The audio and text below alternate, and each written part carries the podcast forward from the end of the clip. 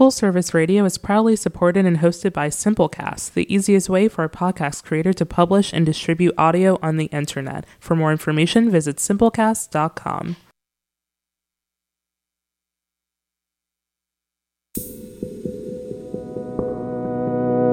Recorded live from the lobby of the Line Hotel in Adams Morgan, Washington, D.C.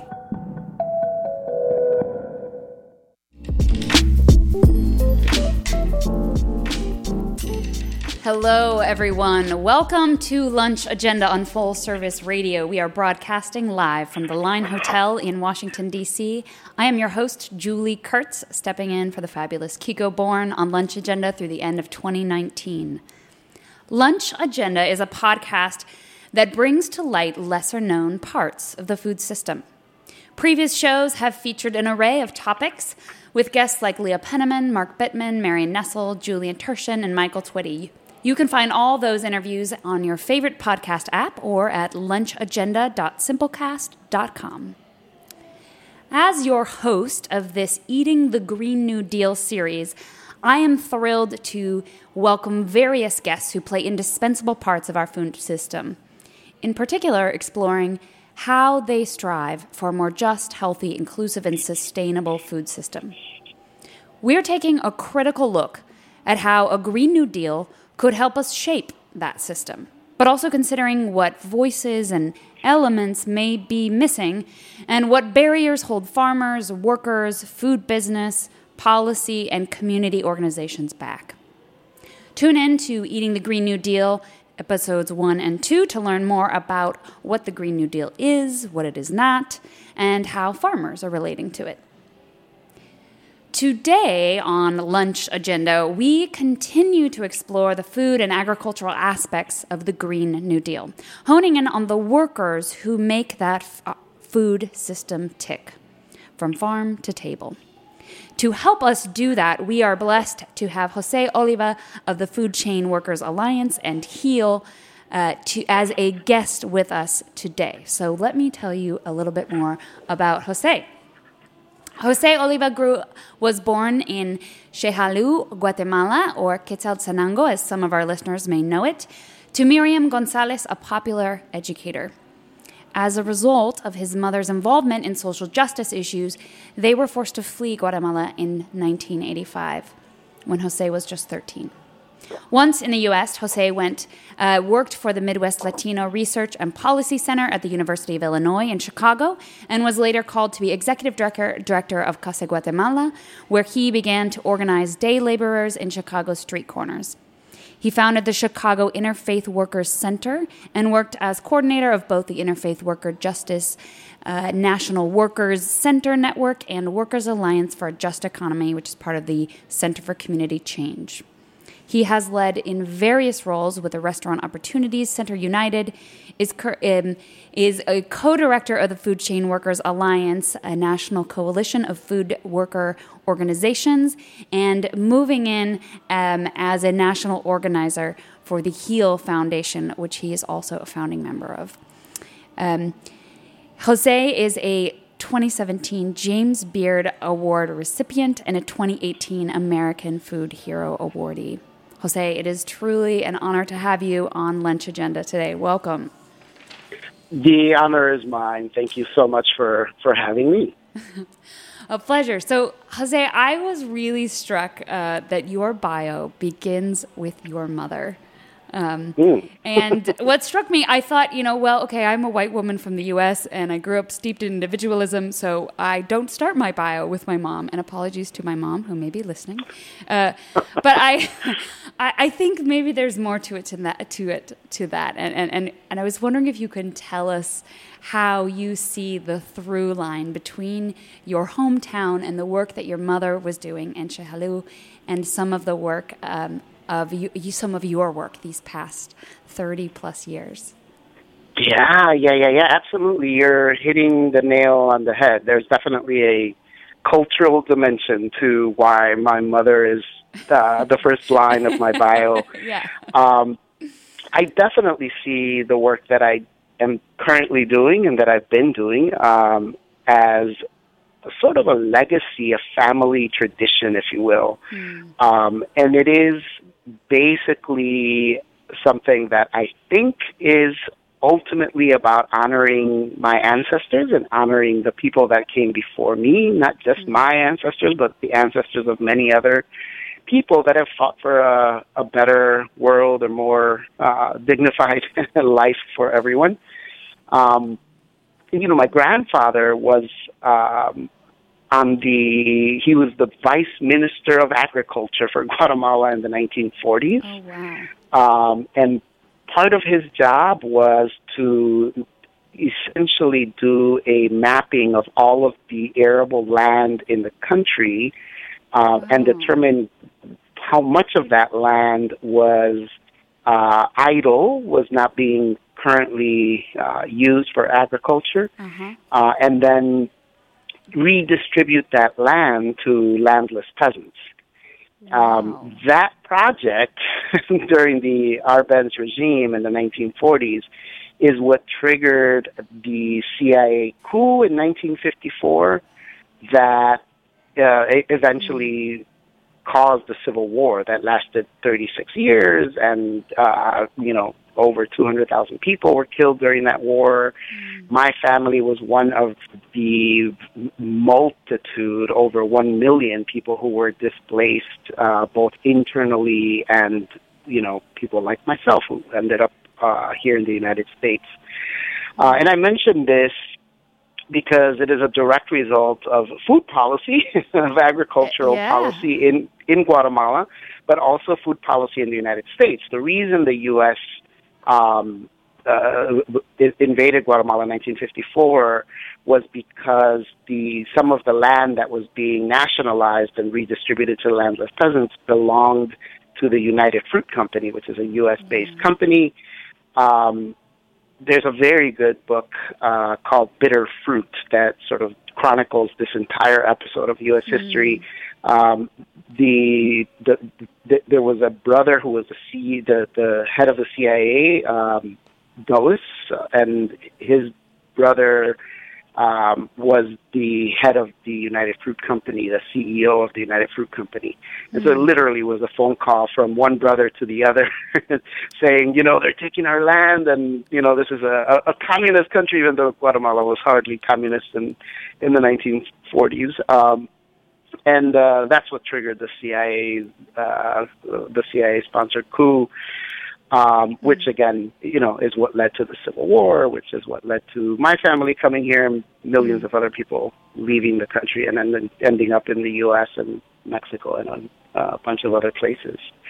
So yeah, thank you very much for asking. That's a, that's why it's there in my bio. Absolutely. Yeah, wow. Uh, I, and I think it's so valuable for us to hear that history and know how much that informs uh, what you're doing now. Um, and I guess to that end, uh, with an inheritance like that, did you ever think of doing something else? Uh, you you've you've really followed in the footsteps of your family and your mother, um, doing the organizing work that you do. Did did you ever consider being a, a doctor or you know an insurance salesman or te- like, what were the other options? I don't know that I had a, I don't really think I had a choice, to be honest with you, Julie. I, I feel pretty committed to this work, and, and even my family members who are not organizers, right? Like my brother is a, a public school teacher, um, but still carries this work with him, right? It is it is literally what is driving his work um, as a public school teacher here in Chicago. So I think, you know, it doesn't really it isn't something you can abandon. It's something you can use in different ways. I think, right? Um, and some some of my uh, family members have embraced it. I think a little bit more deeply than others, but I think Yeah. um, all of us have been uh, lucky enough, I think, to know our history and know know who our parents were and know who our grandparents were and know who you know uh, our people were. Yeah, absolutely. And I, I um, well, I, I echo your just shout out to the role of teachers. And I think that um, they can really embody this work in a, on a really intimate level. And I, I give shout out to my close friends who are public school teachers. I think they do amazing work. Um, well, yes, yes. So, I, for for listeners who may not be familiar with what the work of of um, of organizing is about, uh, so last week on the show we had two farmers and they had they'd both recently transitioned, as they said, to trading in their boots for a suit and tie because they're now they're they're advocating um, for farmers. But they gave us a bit of an overview of kind of what what their weeks, what their season looks like. Um, one of them mentioned weaning, they're weaning calves now on on the ranch. Um, so probably you aren't weaning calves, but I'm wondering what does a typical week look like? What what do the seasons throughout the year look like for you in your work? Uh, well, you know, it really does vary. Um, I have to say that Food Chain Workers Alliance um, represents 33 um, worker-based organizations that that represent roughly 350,000 workers, Right. uh, both in the U.S. and in Canada. And so a lot of my work is really about supporting them, right? And for your listeners that don't know what the food system is, which I doubt that there are that many out there still, but it's actually a pretty unfathomable uh, system. It's huge, right? It is the Yeah. largest employer in the United States. It's bigger than healthcare, right? It's bigger than anything else. Twenty-one and a half million people Yeah. work in the food system. Um, and that's farm workers, that's uh, processing workers, that's transportation workers, that's restaurant workers, that's grocery store workers, that's street vendors, um, institutional food service providers, right? I mean, it is an enormous, enormous um, food system. Uh, and it's not just the, the largest uh, employer uh, in the U.S., it's also the lowest paid. And so what we end up with, or a lot of the work that I end up doing on, on a day-to-day basis is really thinking through strategies for how to improve working conditions, wages, et cetera, for workers throughout all five of those sectors that I just mentioned in the food system. Um, and, you know, that could be uh, about pushing legislation like the Good Food Purchasing Policy, which is a procurement policy that we um, helped put together back in 2012 in Los Angeles, and now it has been adopted in uh, uh, roughly a dozen cities and institutions all over the country. Um, and essentially, what the Good Food Purchasing Policy does is that it, it provides a uh, values based approach to public purchasing of food, right? And Yeah. there's so much money that we spend uh, on an annual basis. Uh, just here in the city of Chicago, for instance, the Chicago Public Schools spends a little bit over $300 million Wow. um, just in school lunches, right, for the kids. And so uh, our, our thinking is uh, if we're paying for that anyways as taxpayers, uh, shouldn't that food mirror our values, right? And, and Yeah. shouldn't it be food that is both good for the kids, good for the environment, good for the workers that uh, are, are working both on the production end and on the service end of that food? Uh, shouldn't it be good to uh, our local economies? Shouldn't it be good to the farm animals that are, uh, you know, being slaughtered in some cases for the for the food? Um, and and so those five values are essentially what the good food purchasing policy is, and that's what we try to drive into um, every purchasing um, contract in uh, in all of the cities where the good food purchasing policy has been passed.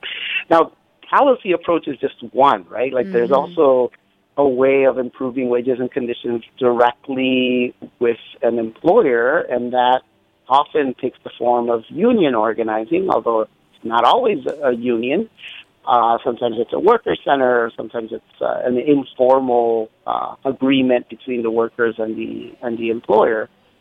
Um, but you know, in, in our mind, uh, and it's not just in our mind. Actually, the evidence shows that union uh, contracts are actually the most effective way for people to reach the middle class, for people to leave poverty behind, right? And if we're talking about the lowest paid sector in the U.S. economy, um, a union contract to me makes a lot of sense, right? Because that will immediately raise the wages, immediately improve conditions, uh, create pathways for people to leave poverty and, and enter the middle class. Um, so that's you know a lot of what I do is, is supporting our members, whether it's uh, through yeah. policy work or through direct organizing, sure. or in some cases, you know, uh, just communications, media, that kind of stuff, right? yeah, well, I think that's important too. we will talk um, um, more about policy in the second half of our conversation, but also uh, remembering how central um, that your direct targeting of the private sector and, and, this coordination between private sector and and the interests of workers is, and and that's you know as you mentioned, that's the most direct way, effective way to to to raise people into the middle class. Um, so understanding policy is not is just one of the levers. Um, That's right. uh, yeah. What are some of the challenges? So you mentioned that Food Chain Workers Alliance represents around 350,000 people within its within its member organizations, and I think you know we often stop to think the incredible challenges for for anyone or any institution representing that many people with different values and some different backgrounds or agendas. And so I'm wondering what are some of the challenges of, of connecting and, and, and representing such a large community? Yeah, that's a great question. We've been um, trying really hard to get folks to wrap their heads around how they are part of one food system. Hmm. Um, that's really difficult for a lot of folks to understand, right? And yeah. especially if you come to this country um, because you are, you know, either fleeing poverty, fleeing war, fleeing violence of other sorts, uh, and you come here and you you're not thinking about how how am I going to um, fight for other people. You're thinking about how am I going to make a living? How am I going to put food on the table for my family? Sure. Um, and so, pretty much any job that is available that you know, obviously that that pays a living wage is something that you seek out.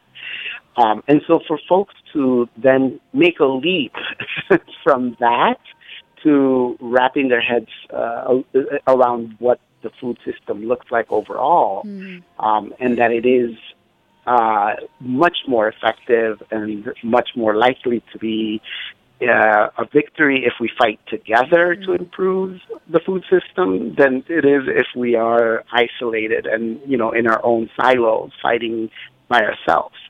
Um, and so that has been, I think, one of the deepest challenges for us. And to be honest with you, it isn't just a challenge with our members, right? It isn't just about our members not understanding that you know they're part of this bigger food system and that we have to fight together with mm-hmm. other sectors in order to improve that food system it's also challenging to educate the other sectors about our members right and mm. helping them understand that actually the food system is a it's it's a, like I said earlier right it's this huge uh, machine um, that literally uses people um, and churns them and spits them out, right? And mm-hmm. and for a lot of folks who've been doing food activism or you know a- any kind of food work to improve the food system, mm-hmm. um, it is really hard for them to wrap their heads around why workers, right? Like why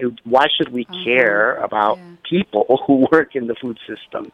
Um, and so that's been a challenge for us. It's been it's gotten a lot better. You know, I have to be absolutely honest with you and say that when we founded Chain Workers Alliance 10 years ago, um, it was hard to find a venue where we could bring up workers and where it was um, where people didn't look at you like you were a Martian, right? um, now it's pretty commonplace. As a matter of fact, I actually think anyone having a serious conversation about the food system and they don't bring up workers, I think they're not taken seriously. Right? Mm, it, it's yeah. it's changed. It's, it's changed drastically. I think in part because of our work. I don't want to take all the credit for that, right? But I think in part it is because of what Food Chain Workers Alliance has been doing over the yeah. course of the last decade. Um, so I think those are probably the deepest challenges that that we've seen um, the one thing that I want to mention, though, in, in relation to that last challenge, is that it is gotten um, fairly easy to identify or to you know to to um, run into folks talking about workers without workers being mm. at the mm. table. Um, and that's all, that's equally dangerous, right? Any mm. decision that's made about us without us ultimately isn't for us, right? That's just yeah. how society works, right? If you have people making mm. decisions about other people without those people being represented, that's probably not going to benefit them. And so it's really important um, for workers to be at the table, for workers to be on the front lines of whatever decisions are being made that will ultimately impact them. Yeah, yeah. And uh, we're going to talk more about that too as we as we dig into a little bit of the, the Green New Deal. But I think that that decisions made, you know, about us, uh, um, without mm-hmm. us at the table, I think is a is is a, an important point for us to just sit with. Um, yeah. The the last question that we before we get into our, our, short break, I wanted to ask you. I know you've mentioned um, before the ways that that labor and race and immigration and food are, are all connected. And do you obviously your own story is tells a powerful narrative of how these things are all interconnected and do you think that's something that the general public really understands? Is that web of labor, race, mm-hmm. immigration, food? No, I think we've been uh, miseducated to think in silos, right? To think in to to think in terms of either issue area or to think in terms of specific um, a very specific uh, purpose or a very specific uh, wedge in uh, in society rather than thinking about how systems work overall. Mm-hmm. Um, and I think that's part of what my story tells. Right? It's it's it's a very common story in many ways. Right? Mm-hmm. It's it's obviously unique in that you know my grandfather was this um, vice minister of uh, uh-huh. of uh, uh, agriculture in Guatemala and all that stuff, and not everybody's uh, parents and grandparents were, were that, right? But it is very common in the sense that it is a civil war that um, pushed us to leave. Mm-hmm. Um, it is the same reason millions of people left Guatemala, El Salvador, Nicaragua, even southern Mexico for many years. Um, and it is because of the food system, right, that that civil war was triggered. Mm-hmm. Um, and that's very common. That's a very common story for many of the people who come to this mm-hmm. country. Um, and then, you know, the part I think that we haven't really talked about is the race part. Um, but I think it's actually a really important part of all this, of the whole story, because once folks arrived here, they took jobs that were traditionally jobs that African Americans used to do. Um, mm and without the understand without understanding that right? And, and that's actually one of the things that we do at food chain workers alliance is we do a lot of cross race education. We talk a lot about how um, basically slavery is the, um, the the beginning of the food system in the United States yeah um, and and then how those former slaves um, were mistreated, right? I mean, everything from the Jim Crow laws to sunset laws to a whole range of different legal and extra legal mechanisms that were used against them to keep them in poverty, to keep them in a place of uh, subservience um, mm-hmm. to to white people and specifically to a class, right? To a, to a one percent that essentially dominated uh, the economic life of this country. Yeah, and that that was that was the context that then these immigrants arrive into, right? And and yeah. we arrive and we end up taking the jobs that used to be the black jobs um, and then that is a very easy way to divide and conquer because yeah, you are literally able to argue to African Americans, look, here's these immigrants coming, taking their jobs. Um, and the flip side of that being the argument that's made to immigrants is, oh, you lazy, lazy African Americans don't want to do this work, right? Mm. Um, without the context of what has been fought for, what has been won through the civil rights movement, and also you know the mm. labor movement, right, and and the victories that the labor movement has won in improving wages and working conditions for for African American workers for mm. you know decades and decades, right? And so that all of that I think is the context that we're not seeing often. Yeah. um, that is there, right? And and and I don't think it's anyone's specific fault. I don't think any of your listeners is specifically guilty of not knowing that. I think it's it's been pretty purposefully obfuscated for them. I think a lot mm-hmm. of folks who do understand this only understand it because they've sought this information out themselves, right? It has not been part of the education system. It has not been part of, you know, what we are taught as children in the country. Sure, sure. Well, and we have to. Uh, it, it, I'm I'm very appreciative and in awe. Of, I think I imagine that's a very delicate space for Food Chain Workers Alliance um, and some of its partners to take on is uh, building those dialogues between, um, as you mentioned, African American communities and immigrant communities that are um, often at the, the bottom uh, of, of the labor um, the labor um, pool uh, and trying right. to build understanding with those communities and I thank you for shedding light on that. Um, yeah, yeah, it, it makes me think of uh, so a, a, mentor of mine who is Mexican and part of what um, what inspired him to keep moving and um, get a, a, a, PhD and become a leader in the food system and in the United States was was this little cutout, this image, and a, um, a, a landowner who says that the quote at the bottom is, "Well, we'll al- always need someone to do the menial work." Um, and this is someone whose ancestor was part of the Bracero program. And so this was a, a driving motivation for him to keep moving and, and um, not only gain his expertise in, in the scientific field and understanding the food system, but um, really motivated by, um, by that quote. So. Yeah, yeah, yeah, no. I mean, I think it's it's actually very um, alarming to me when the argument against increasing the minimum wage, for instance, is well, just get a better job, um, which essentially is a recognition that those jobs are necessary um, and that they are exploitable jobs that, mm. that someone will be exploited mm. doing that job, right? And so right. it's it's it doesn't sit well with me when people say, "Well, you know, they can just get a better job." yeah. Uh, yeah. It's that's not that easy either. You know, it's not like you can just uh, go and uh, become a corporate lawyer. yeah, yeah.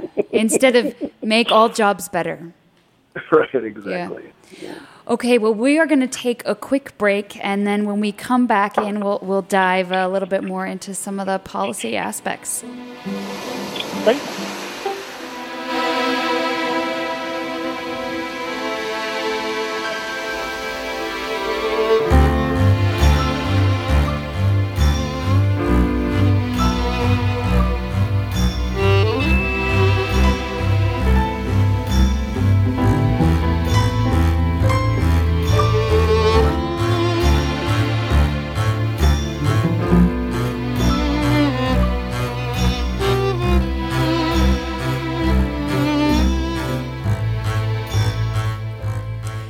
Welcome back to Lunch Agenda, listeners. I am your host, Julie Kurtz. We're broadcasting from Washington, D.C., and we are talking today with Jose Oliva, a longtime organizer um, among workers throughout uh, food supply chains.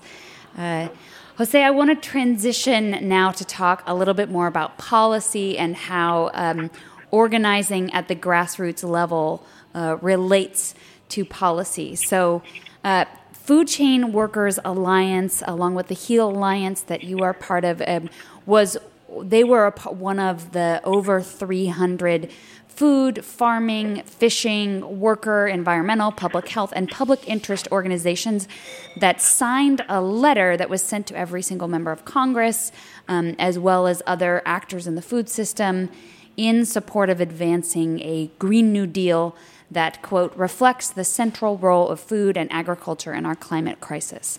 So, both food as a, as a potential cause and a potential solution to climate crisis. Um, and one of the things that the letter also emphasized was a just transition to a sustainable future. So that one that in which America's farmers, ranchers, fishers, workers, and those those who feed the nation um, must be at the center of this policy agenda, and not at the sidelines. Some of what you had mentioned before, if we're making decisions about people for them, and when they're not at the table. Um, so, and one of the things that I've been told by some of the, the, the, lead authors of this letter is that they saw some real promising elements in the Green New Deal resolution um, that was put forward by Alexandria Ocasio Cortez and Senator Markey. Um, particularly that of ensuring that frontline communities and those who may be hardest hit by some of the devastation of a, of a changing climate and extreme weather and toxicity from pesticides or water or air pollution, that, that these communities who too often historically have, have been sidelined, that they should be a central part of the, the policy formation. So, um, a, a couple weeks ago, we actually read from the Green New Deal. Uh, it's not very long, and and this this letter that was signed by over 300 organizations is actually roughly the same length, um, both both a couple mm-hmm. thousand words here. So so the letter really gets into a lot more detail um, about laying out a kind of comprehensive new direction uh, for new new addressing issues like carbon mitigation and, and climate resilience, like fair prices for farmers, ranchers, fishers, um, and workers, diversified and resilient regional food systems. Um, so these kinds of things. And so I'm I'm curious about uh, your response as part of Food Chain Workers Alliance and, and the HEAL Alliance. Um, why why did Food Chain Workers Alliance sign on to this letter? And are there particular ways that you think that the Food Chain Worker Alliance community influenced the the content of the letter? Um, so, sort of, mm-hmm. what do you think should be in a Green New Deal, and, and was that represented in this letter? Absolutely. Um, so, first, yes, we signed on um, because the climate crisis is impacting frontline workers uh, first and most uh, most uh, egregiously. Um, greenhouse gas emissions come from a number of sources. Um, 25% is from energy, from electricity and heat. And food has always been sort of looked at as, oh, you know, it's, it's one of the little ones, right? Uh, food waste is 6.7%. So it doesn't seem to be that big of a deal. However, if you add food waste to agriculture and land, which is 20.4%, and you add that to food manufacturing, food transportation, food energy, you actually end up with a very large percentage, nearly 32% of overall greenhouse gas emissions that come directly from the food system. And that's the food system globally, right? Including some of the land use change that is a part of that. Correct. That's yeah. right. And so, what we're talking about is um, being the primary driver of all of the climate mayhem that we're seeing today. Um, and when that, what I, what I just mentioned, that, that large percentage is the, what, what people would refer to as the industrial food system, mm-hmm. right? Or the traditional food system. I don't know, you know, whatever term you want to use, right? But it's the large monocrop agriculture, uh, large beef, pork, uh, poultry production, right? The CAFOs, the confined animal feeding operations, all of that. That is that is what I'm talking about in that large 30%. Um, the reality is that that food system isn't the only food system that exists, right? We have two competing food systems. Um, the one that I just mentioned, the industrial food system, accounts for about 90% of all the food that is produced in the world. Uh, so we are in dire straits in terms of in terms of what we're producing and how we're producing it.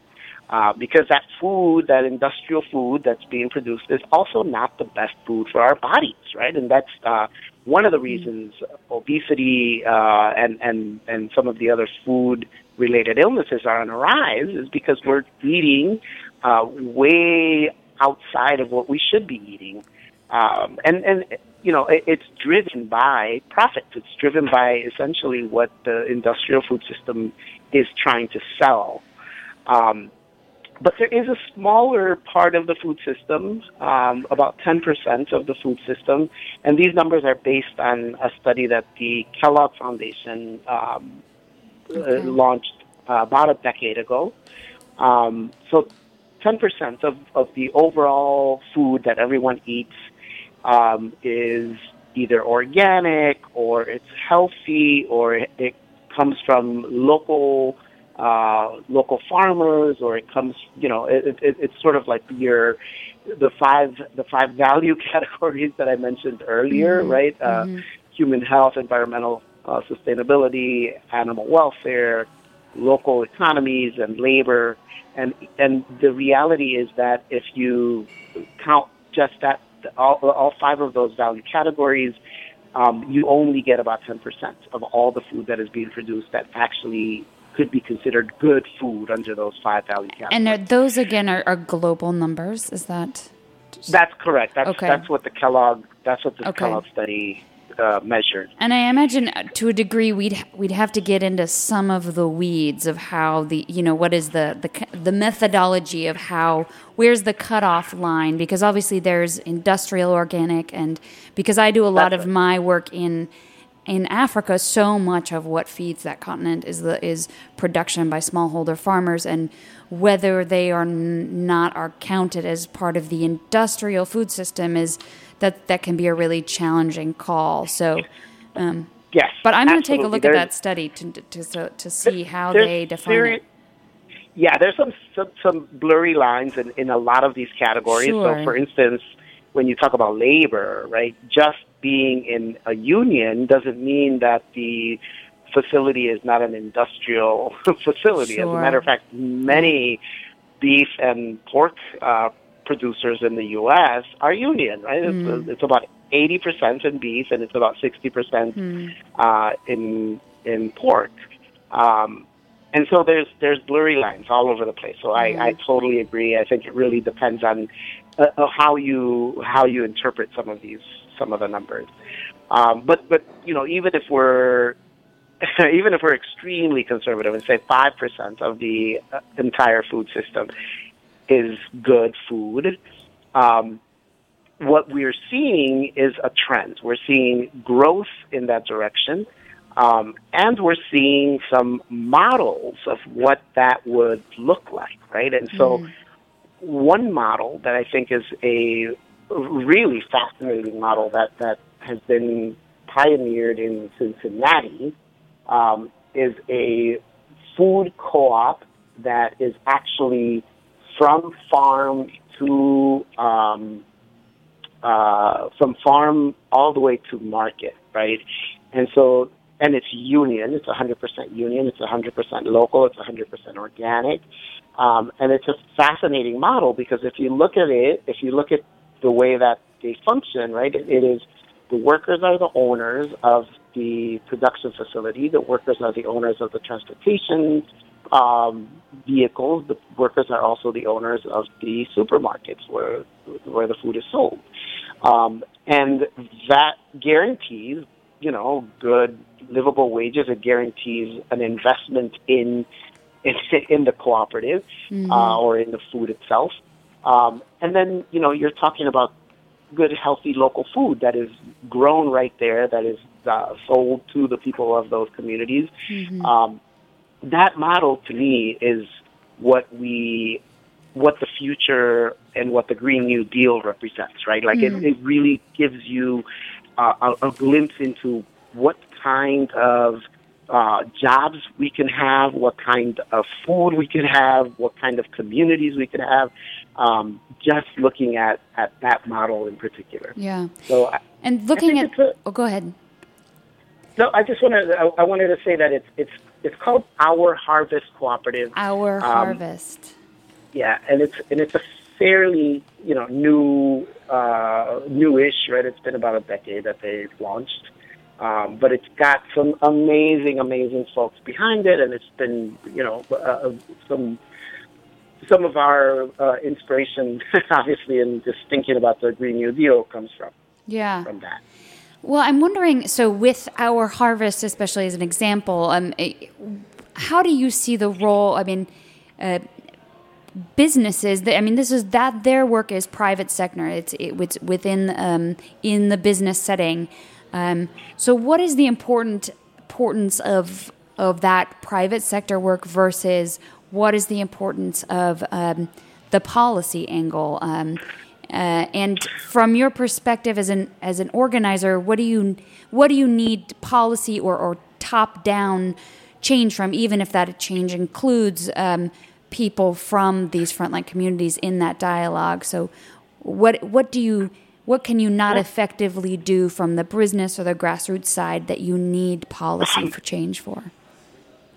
I, I mean, the, the the way that I think of policy is more like parameters, and not necessarily a, as something that um, that dictates uh, behavior. So, what what I think could be a Green New Deal with a just transition that brings workers to the center um, is a legislative process, a policy process that makes it a priority for workers to be the owners, right? So that you are literally investing in cooperative ownership um, as as a government, right? So we're using taxpayer dollars to subsidize, just like we're subsidizing major corporations right now.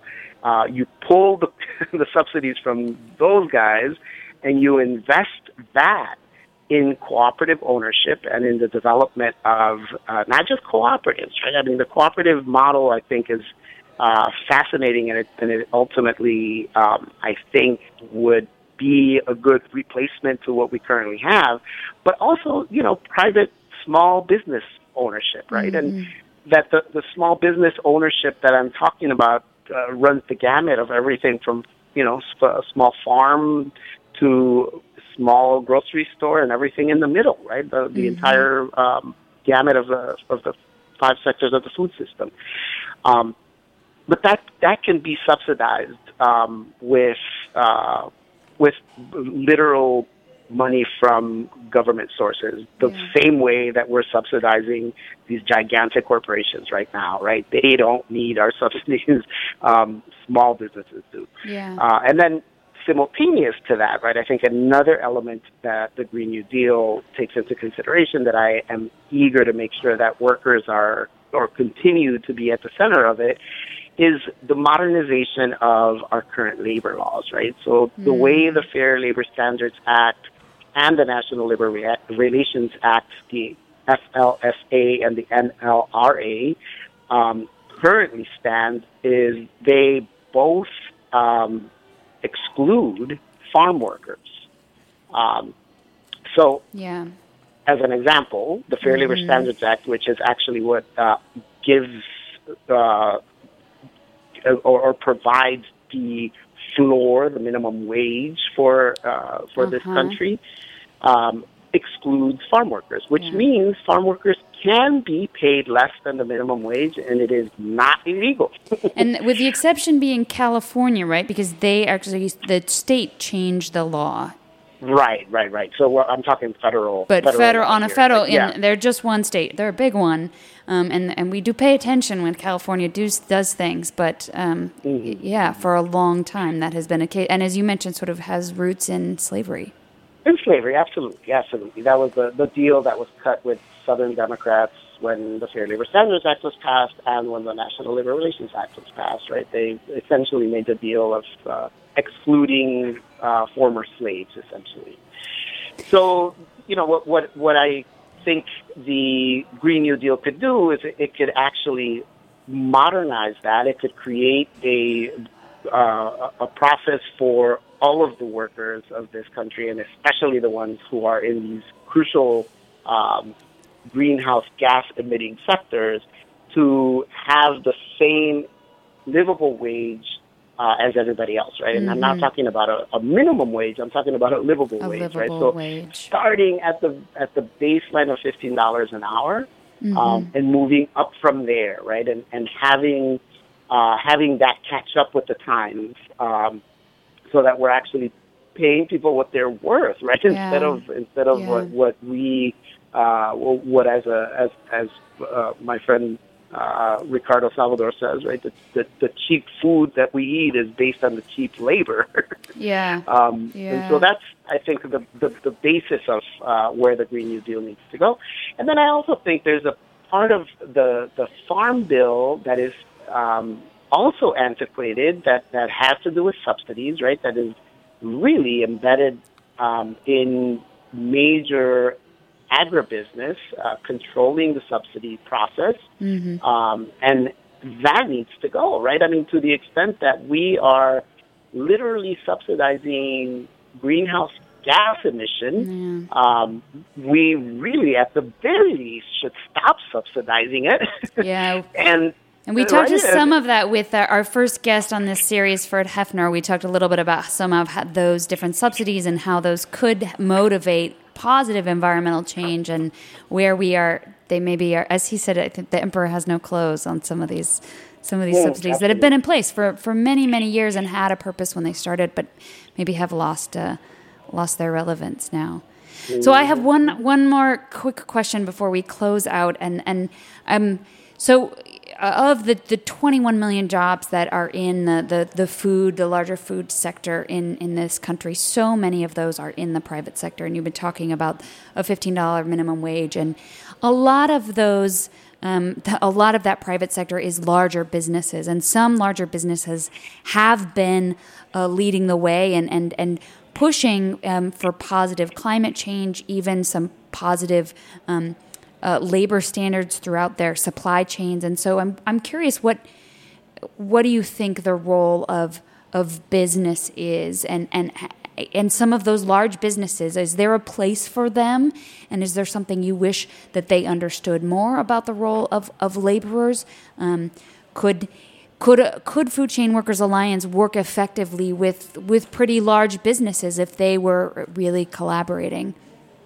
Oh yeah, absolutely. I mean, I don't, I don't think, um, I don't think large businesses are going to go away overnight. Mm-hmm. um, and, and, I think there's going to be even through this process of uh, a just transition, there's going to be a need for the infrastructure that has been set up by a lot of these large corporations. Um, so I, I, you know, I think and I think there's examples of, of um, companies that, that want to do the right thing, that have been um, to some extent successful in doing the right thing.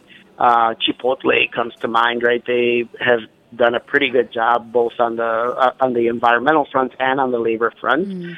Um, you know, there's there's still a long ways to go, obviously, and, and there's still room for improvement for for um, a lot of the the smaller companies that are trying to do the right thing as well. Yeah. Um, but I think, yeah, for you know, from from the perspective of labor, I think large corporations actually have more resources sure. to work sure. with us. Um, so you know, you have Tyson, for instance, um, has many unionized beef and, and pork plants. They don't have that many poultry plants that are unionized. One huge step that they could take is, uh, you know, begin to work with the United Food and Commercial Workers to unionize those the poultry plants, hmm. um, both as a matter of racial equity, because it just so happens that the poultry plants are predominantly black and brown workers, and mm. Beef and pork uh, are not. huh. So from that perspective alone, right, it should yeah. be prioritized uh, for them to, to come to an agreement with the United Food and Commercial Workers on representing, uh, you know, the millions of workers in, in the poultry industry. Uh, not to mention that when you have a union, you know, you're also in a better position to um, effectively deal with some of these huge health and safety challenges that yeah. are faced, especially in the poultry industry. Yeah. So we have just one minute left, and I, I do want to give you a chance to offer your action item, um, which is mm. anything, one thing can be as simple as can be that listeners can do in their own lives to change the food system for the better. Well, I think you should absolutely go to foodchainworkers.org okay. and become a member. Uh, join us. Uh, make a monthly contribution that's absolutely necessary that's how we're that's how we survive right we yeah. don't we're unable to do the work that we do if we don't have supporters um, to you know to make it possible Wonderful. so i think that's the biggest most important thing you can do um, and then you know obviously there's um, a multitude of campaigns in almost every city in this country to pass the Good Food Purchasing Policy, yeah. or GFPP. So I think getting yeah. involved, you know, and I think this that uh, Lunch Agenda could do an episode on the Good Food Purchasing Program. I think there's a lot to be uh, that we could dive Ooh. into there. Well, let me make sure that everyone knows where they can find you. You just mentioned foodchainworkersalliance.org, a great place for, for, listeners to make a contribution. You're also on Facebook, on, on Instagram at Food Chain Workers, and then on Twitter at, it is at Food and Labor and at Food Chain Worker. Um, we get all those right? Yeah, that's correct. okay. So coming up next week, we are hearing from a soil scientist and, and farmer in Nebraska. Um, and uh, I think, trust me, everyone, you will never be so excited about soil. So get ready to blow your topsoil, everyone. Um, Jose, we cannot thank you enough for, for being a guest on the show. Thank you so much for, for sharing thank from your you, years and years of experience in this. Um, we're really, really honored to have you. Um, you can follow me at Soil Soul Food on Twitter, and um, we are excited to have uh, learned from Jose today. And Lunch Agenda listeners, we will see you next week. Thanks so much. Thank you.